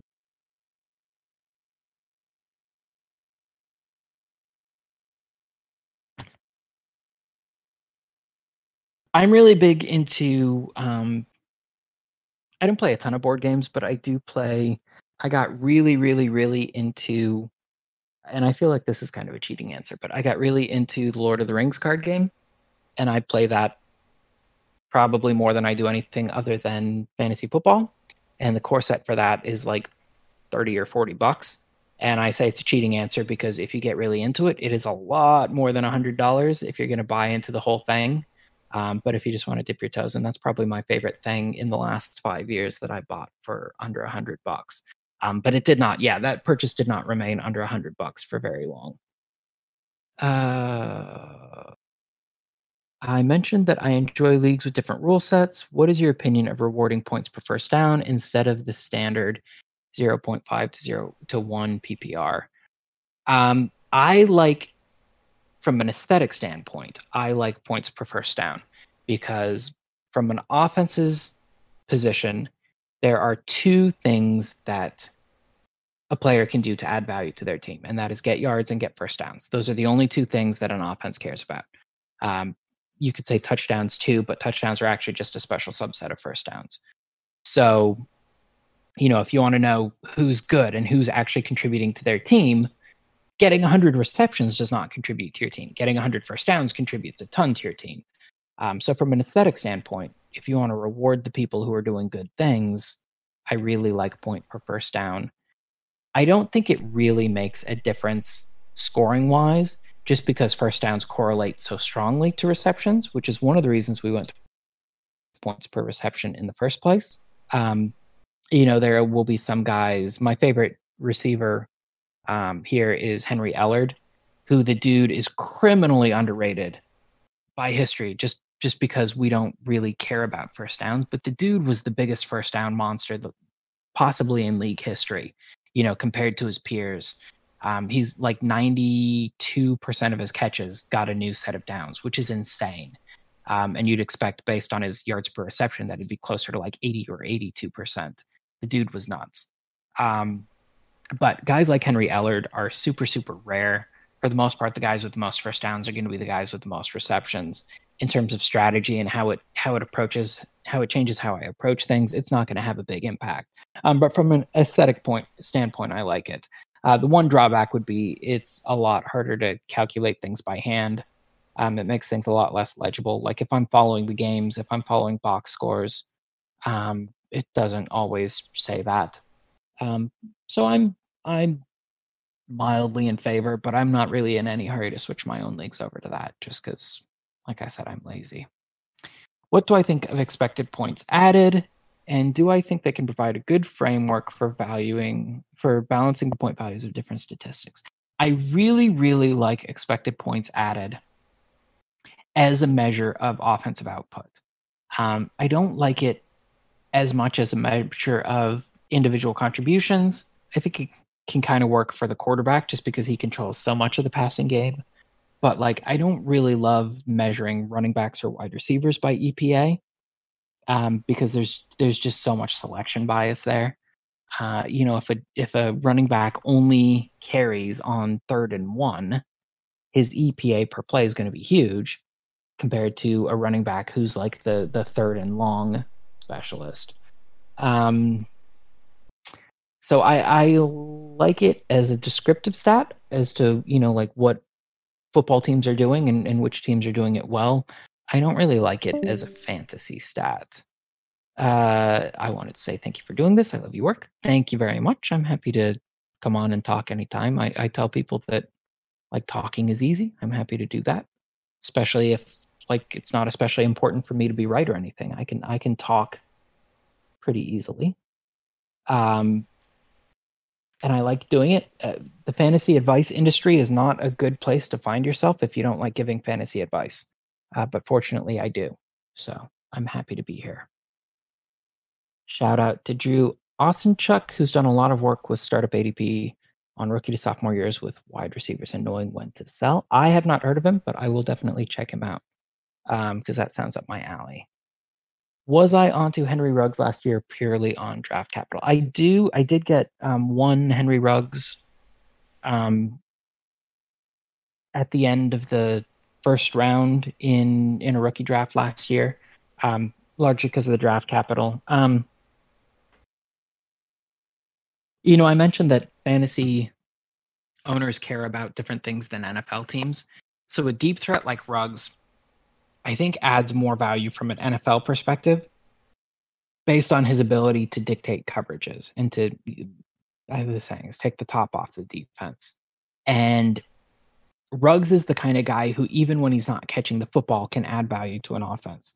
So I would expect him to be more valuable to an NFL team than he would be to to a fantasy team. Um, so just because he was drafted higher than some of the other guys, I I would have taken. Um, I think if given a choice, I would have taken Reagor and Jefferson over Ruggs, despite the draft capital difference. But I would not have taken Pittman or Higgins over Ruggs based on the draft capital difference. So it's a sliding scale. Uh, but yeah, I did get Ruggs. Uh, talk about Twitter being who's the loudest. My mind, yeah, yeah. Everybody can come up with examples of people on Twitter saying hot take things. And the hard thing for me is sometimes it's hard to distinguish in hindsight from like saying something controversial and just garden variety being wrong. I mean, like a lot of things in hindsight look dumb that were not really that dumb at the time. Um, there's a I think Niels Bohr said prediction is hard, especially about the future. So, um, but yeah, I, I get I I follow. I think I'm at like 45 people on Twitter, um, and a lot of it's just uh, there's people who I consider friends, who I like and I interact with on a regular basis, who I don't follow on Twitter, um, partly because I'm trying to keep my timeline super super curated. Um, and I read every single tweet that crosses my timeline. I read every single mention that I get. Um, and so I, I don't really see a lot of hot takes on my timeline. I'm not really good at hot takes. Um, but also, I try to give the benefit of the doubt to people because a lot of hot takes are just things that uh, the process was was fine and it's just the outcome looks bad. I mean, I, I traded um, Chris Godwin for Sony Michel in Dynasty, I traded Jordan Howard for DeAndre. I traded DeAndre Hopkins for Jordan Howard. Um, you know, I think the process was okay given what we knew at the time. The outcome looks horrible. If you make enough trades, if you make enough predictions, it's going to happen. When did I give up on Bryce Love? How scared are you of knee injuries? Um, I don't know if I was ever in on Bryce Love. I'm actually just checking my team real quick. I don't think I ever had Bryce Love anywhere. Um, fourth round running backs are meh. Uh, I'm not really um, super stoked about them. I'm not really avoiding them. I would never draft them in the first round of a rookie draft. But um, who was the who was the San Francisco running back? uh, years ago who blew out his knee. I think he was from USC. Um, some of the some of it's just a risk where I like buying injured players at a discount, and there's a chance when you do that that they're not ever going to be anything, that the injury is going to catch up to them. But if you get a good enough discount, that price is baked into the cost, and if you do it enough times, you're going to come out ahead. Lattimore, yeah, that's who I was thinking of. I was going to say Marshon Lattimore, and then I'm like, no, it's not Marshon Lattimore, but it's um, what something. Yeah, it's Lattimore. Um, Marcus Lattimore. Thank you. Um, you know, sometimes you get like a David Wilson who, or or a Jahvid Best, where like, yeah, that injury did cut their career short, and if you bought in on them you know, you're out, whatever, uh, whatever you paid to get them. But if you're good at evaluating risk, in the long run, you make a lot of those types of trades and you're going to come out ahead on the net. Um, so I I tend to have more injured guys on my roster than not. I mean, I I got Adrian Peterson and Jamaal Charles when they blew out their ACLs um, at a really nice discount, and I won a couple championships off of that. Um,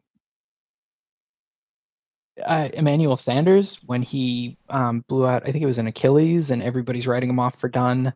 I got him at a discount. Um, I was actually talking with Evan Silva about that, and I, I, I told him like I'm usually the kind of guy who's going to bet on modern medicine. Um, you know, like everybody talks about like nobody's ever done this before, but but people underestimate consistently how good modern medicine is getting and how much it's improving. Um, and and Evan Silva said like, yeah, I'm with you. I get that, but like, no, man, Emmanuel Sanders, there's no way he does anything for the Broncos this year. And he came back like week one. He was a week one starter, and he was great for the Broncos. Um, so it just goes to show you, everybody underrates modern medicine. I'm I'm more willing to take on those risks with injured players.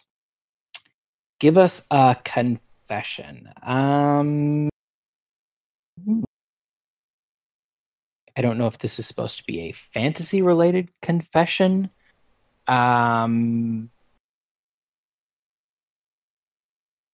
I got a confession. I'm not really sure I'm a good dynasty owner. You know, like if I'm assigning percentages to it, I'm like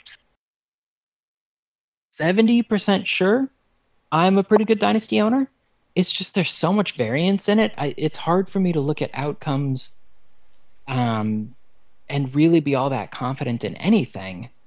But if I, let's say I'm 70% sure that I'm a good dynasty owner, like on anyone else, I'm maybe like 65% sure that they're a good dynasty owner. So I still listen to what, you know, the voices in my brain are telling me to do just because it's not like I'm sure anyone else is any good either. It, I don't really know how much of a sample we would need to be able to conclude, conclude that anybody's good.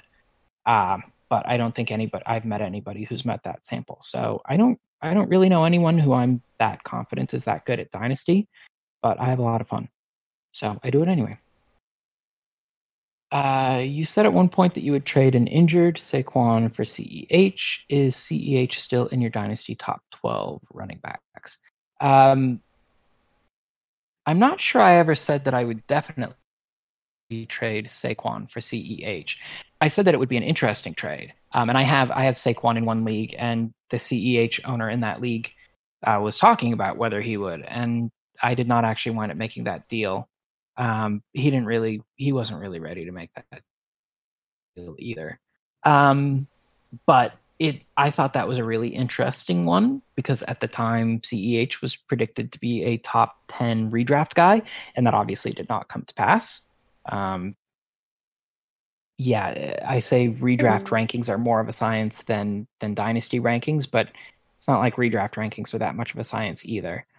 Uh, I would probably still have Edwards-Helaire in my top 12. I would need to write out names just to make sure. But uh, young first round NFL draft pick, I think it'd be hard pressed not to have him there. Um, I would not take him over Saquon, obviously. Um, Saquon, I think, would be back up to my number two now. Um, Saquon or Jonathan Taylor would be my number two now. Probably Saquon. Speaking of San Fran, were you in on Aiyuk this year and Brown last year? Uh, which Brown are we talking about here? Um, Marquise Brown. Okay, thank you. Oh yeah, Hollywood. Hollywood. Yeah, yeah, yeah, yeah. Um, yes, I was very in on Aiyuk this year, and um, I was moderately in on Brown last year. Um, last year was kind of a target-rich environment. There were a lot of people who were falling, but Aiyuk was a very, it was an active target of mine. Um, I try to diversify my two teams as much as possible. Um, I do not have overlap between them. But Aiyuk for a while was was one of um, two or three players who I had on both of my teams because it was an active target. Partly because of the draft capital, and partly because um, Rob Pitzer, seven rounds in April, loved Aiyuk. Um, he came into this year. His four plant the flag players were um, Aiyuk. Um, hang on, who were they? They were um, Antonio Gibson, Brandon Aiyuk, Chase Claypool, and um, Albert uh, the tight end for um, for the Broncos, who he liked just as a as a free flyer later on. But his model loved those guys, so I put a lot of weight on what he says. I did get some pretty heavy exposure for me to Aiyuk uh, at a, at a good discount. Um, but this year was a pretty target rich environment too. Um, so it was it was a good draft this last year. Normally I'm pretty out once we hit the middle of the second round. There's just not that much I'm that into. Um, but I, I had a good time this year. There were a lot of guys who I really liked and wound up with. I've got a lot of young guys on my teams right now. Uh, Hollywood, I was not, I did not have a ton last year, but I did get one um, share this year. Uh, and I like him um, as an underrated, like a post hype buy for next year. Um, you know, he looked pretty good. It, the Baltimore passing game struggles early in the year were weird. I don't really have a great explanation for him, but part of being team heuristics is I don't need a good explanation for him because sometimes weird stuff happens and I don't need to know why. Um, but I, I like him as a as a post hype sleeper next year. I guess not sleeper, but a post hype buy. What are my thoughts on Nietzsche and the place of his work in the pantheon of philosophy? Uh, first of all, I have to say that Nietzsche contributed the pull quote to one of my favorite video games of all time, Baldur's Gate, which opens with um, the whole if you stare into the pit, um, the pit looks back into you too. So that quote I've always loved because I love the video game. Uh, I gotta say I don't I don't really have a lot of thoughts on Nietzsche other than like he is the philosopher that people quote when they want to sound deep, um, which isn't necessarily a knock on him or even the people who quote him. I just mentioned Baldur's Gate. I thought that was a great quote. Um, but yeah, I don't really have a lot of on um, on Nietzsche. Uh, any type of confession. Any type of confession. What's a good confession? Uh, yeah, here's a good one. Um, so I was right now. I am 36 years old. I was probably about 30 years old um, when I did not feel like a failure for the first time in like a decade of my life. I think until I was 30, I was convinced I was a failure just because growing up, I had this vision of what my life would be, and my life was not what I thought it would be. And and I thought that meant I was a failure. And I think the great insight as I got older was that um, I was actually in control of my life and I got to decide for myself what I wanted it to be. And so I, I chose what I wanted it to be and I did that. And, um, you know, I've been so happy ever since. Thank you so much for joining us. Uh, yeah, hey, I was happy to do it. Um, yeah, I don't, I don't go for the, I don't go for the cheap stuff. I'm gonna, if you ask for a confession, I'm gonna go, I'm gonna go all the way. Um, I think it's important to be open about stuff. I think a lot of experience is much more universal than people would assume, just because everybody's too embarrassed or ashamed to admit to it. Um, yeah, thanks for for having me on. Uh, it was a lot of fun. Anytime you guys want to hit me up on Twitter or anything, I'm always around. Oh, is there anything I wished you would have asked or would like to plug? Um, Yeah, I write for Football Guys. I know I sound like a shill. Um, I really I love Football Guys. I I was a subscriber there from 2002, my first year in fantasy, uh, up until actually I was a paid subscriber my first year on staff because I had bought a three year subscription. And actually, I think my first and second year, I bought a three year subscription and I still had years left on my subscription when I went on staff. So I was technically paying to subscribe to Football Guys even when I was still writing there. Um, I think they do great work, and I just love Joe Bryant, who runs the company. Um, you know, I love.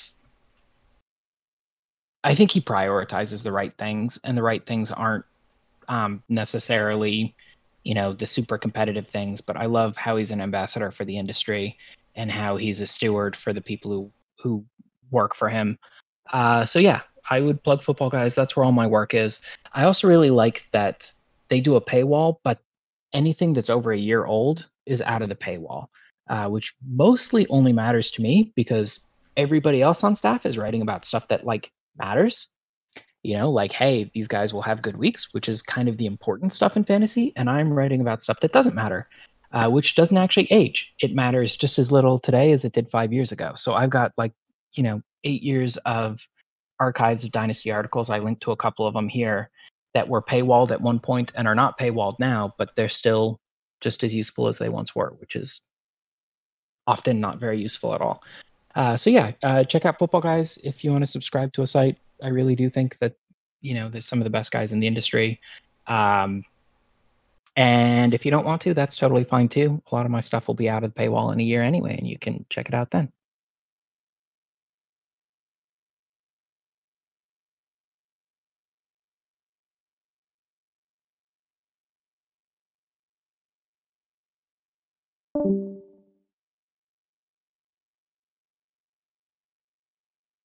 All right. Uh, yeah.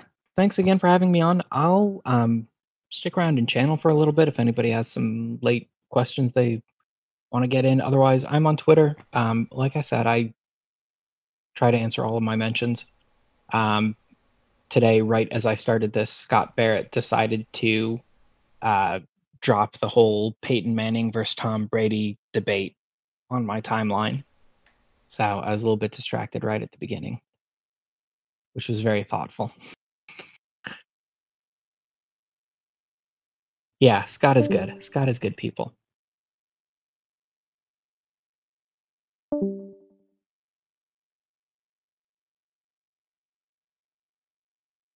What isn't selection bias? Uh, see, this is a trick question because I could give you a list of things of selection bias, but how would I come up with that list? It'd just be selection bias. So you can't make a list of things that are not selection bias without selection bias. Everything is selection bias. It's shtick, but I like it as shtick because it's also true.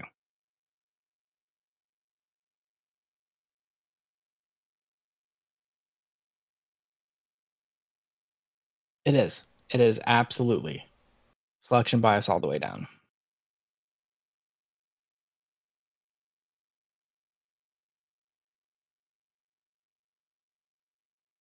That's so I do podcasts, and the best stuff always comes either right before the show or right after the show. If you listen to podcasts with guests, I guarantee you the best question always came not on the recording. That's that's in my experience, that's always true, but my experience might just be selection bias.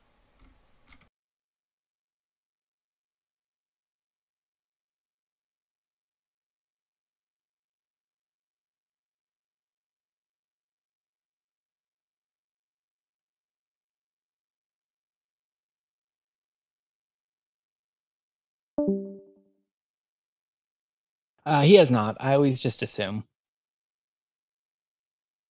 It, go through life assuming you're everybody's hero until they uh, explicitly tell you about otherwise.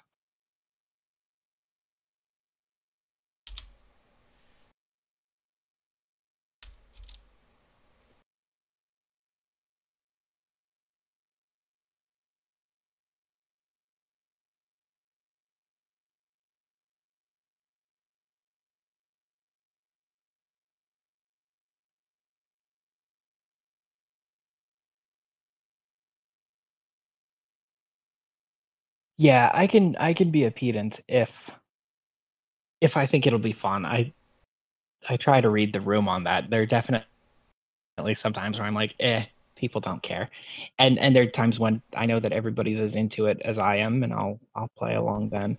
Um, I I love the specifics, and I'll get into the specifics, but at the same time, I recognize that they largely don't matter.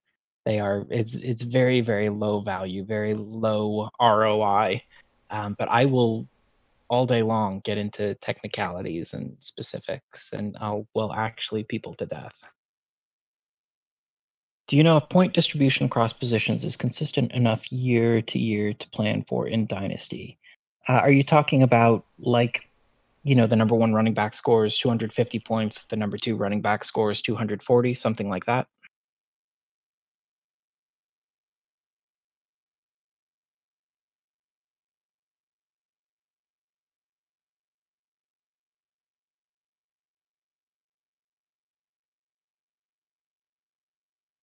Kick it off. I'll do it.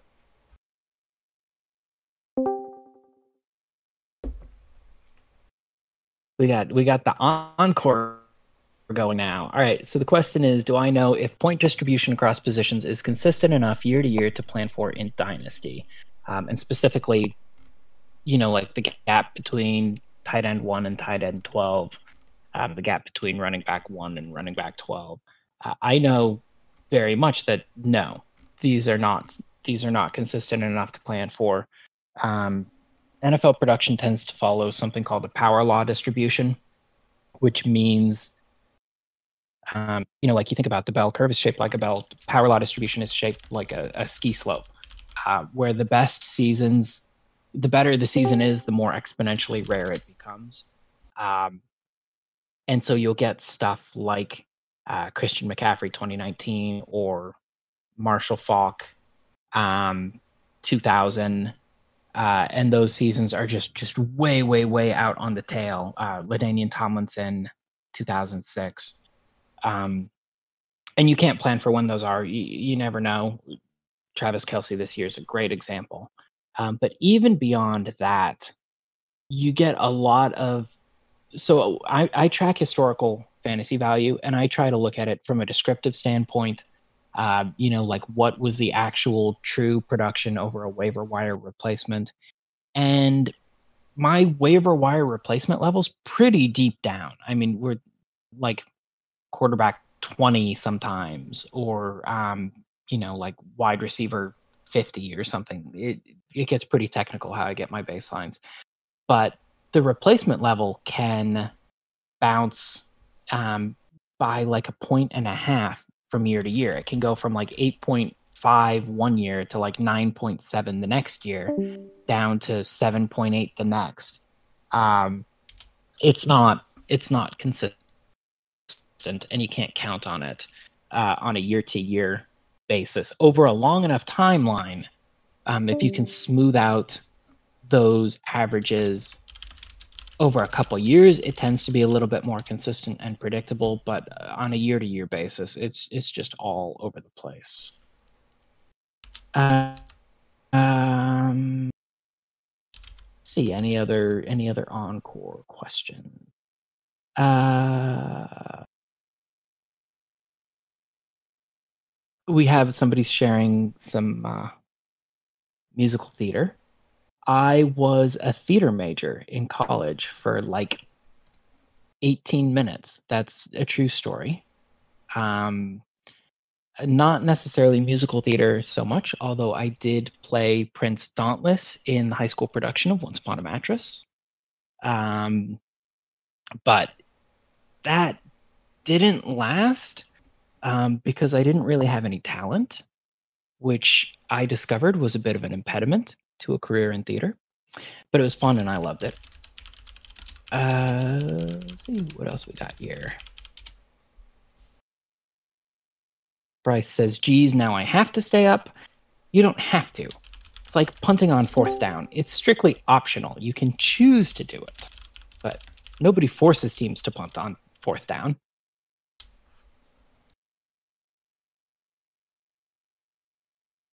Looking forward to the dulcet tones of Adam Harstad answering questions from you oddballs.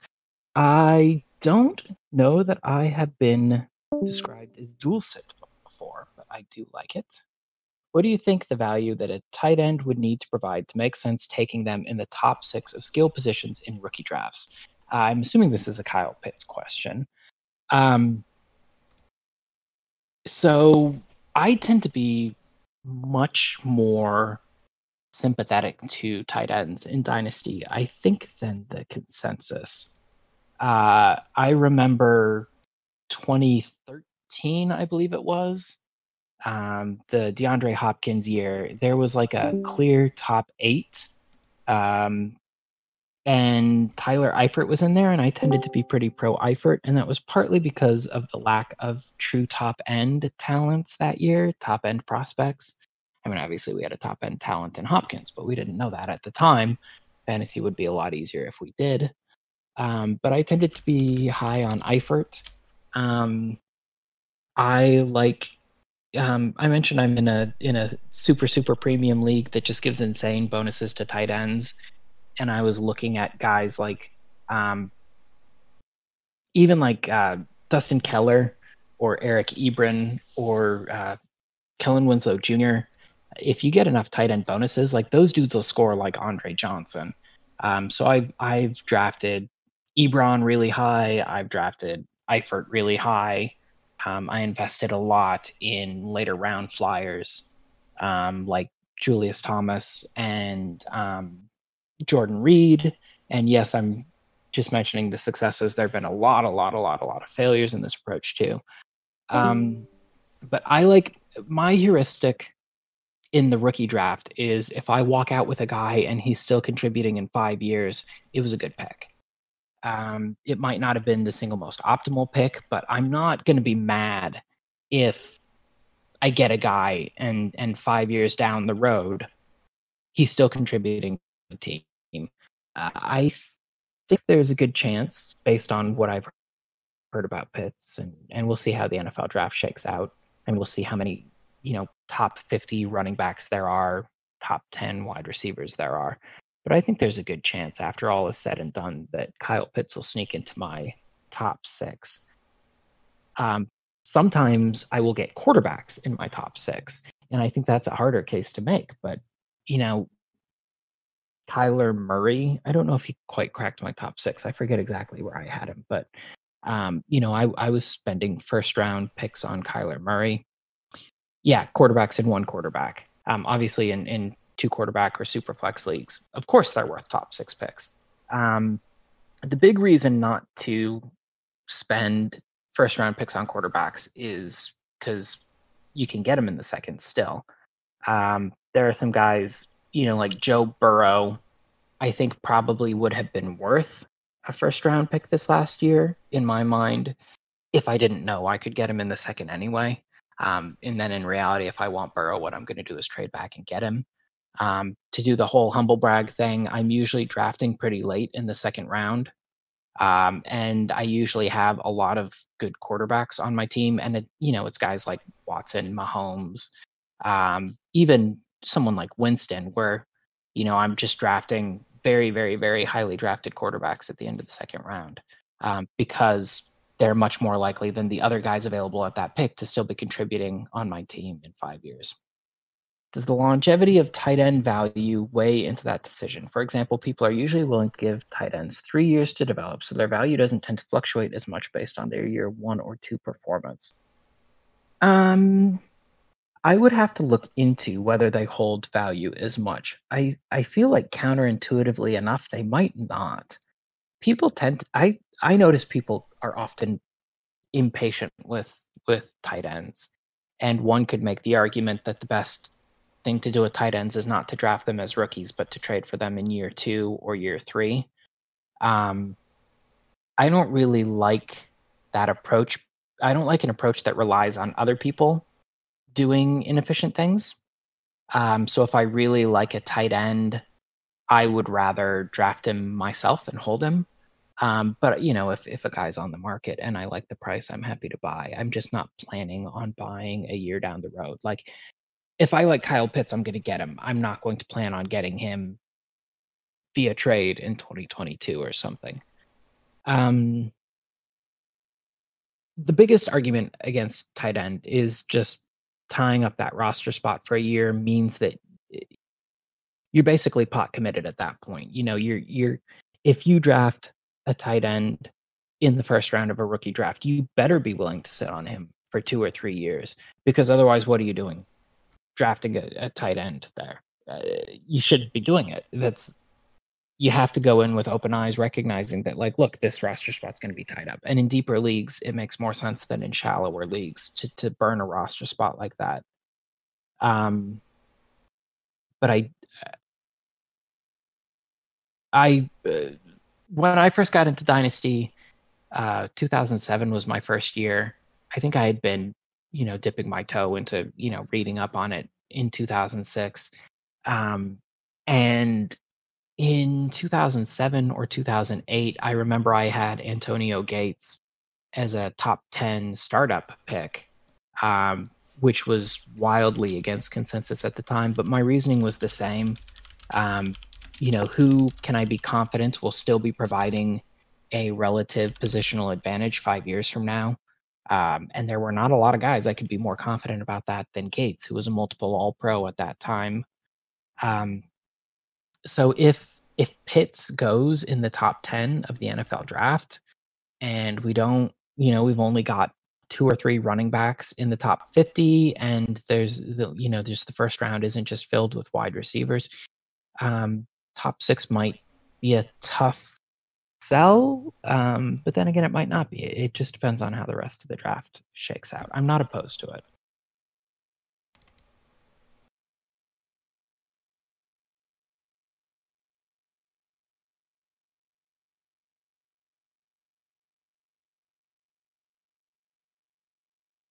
All right, I think I killed off all the encores. So unless somebody wants to request Freebird, I think we're uh, we're about wrapped up here.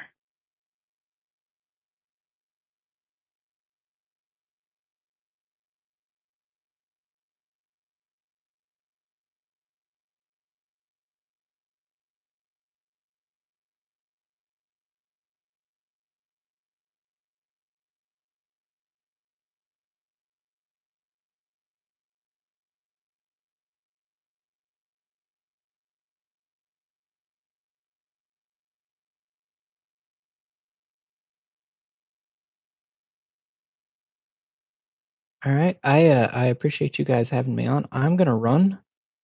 Um, like I said, if I missed anything, I'm always on Twitter. Uh, thanks for having me again. It's been fun. It's been real. Uh, and have a good one.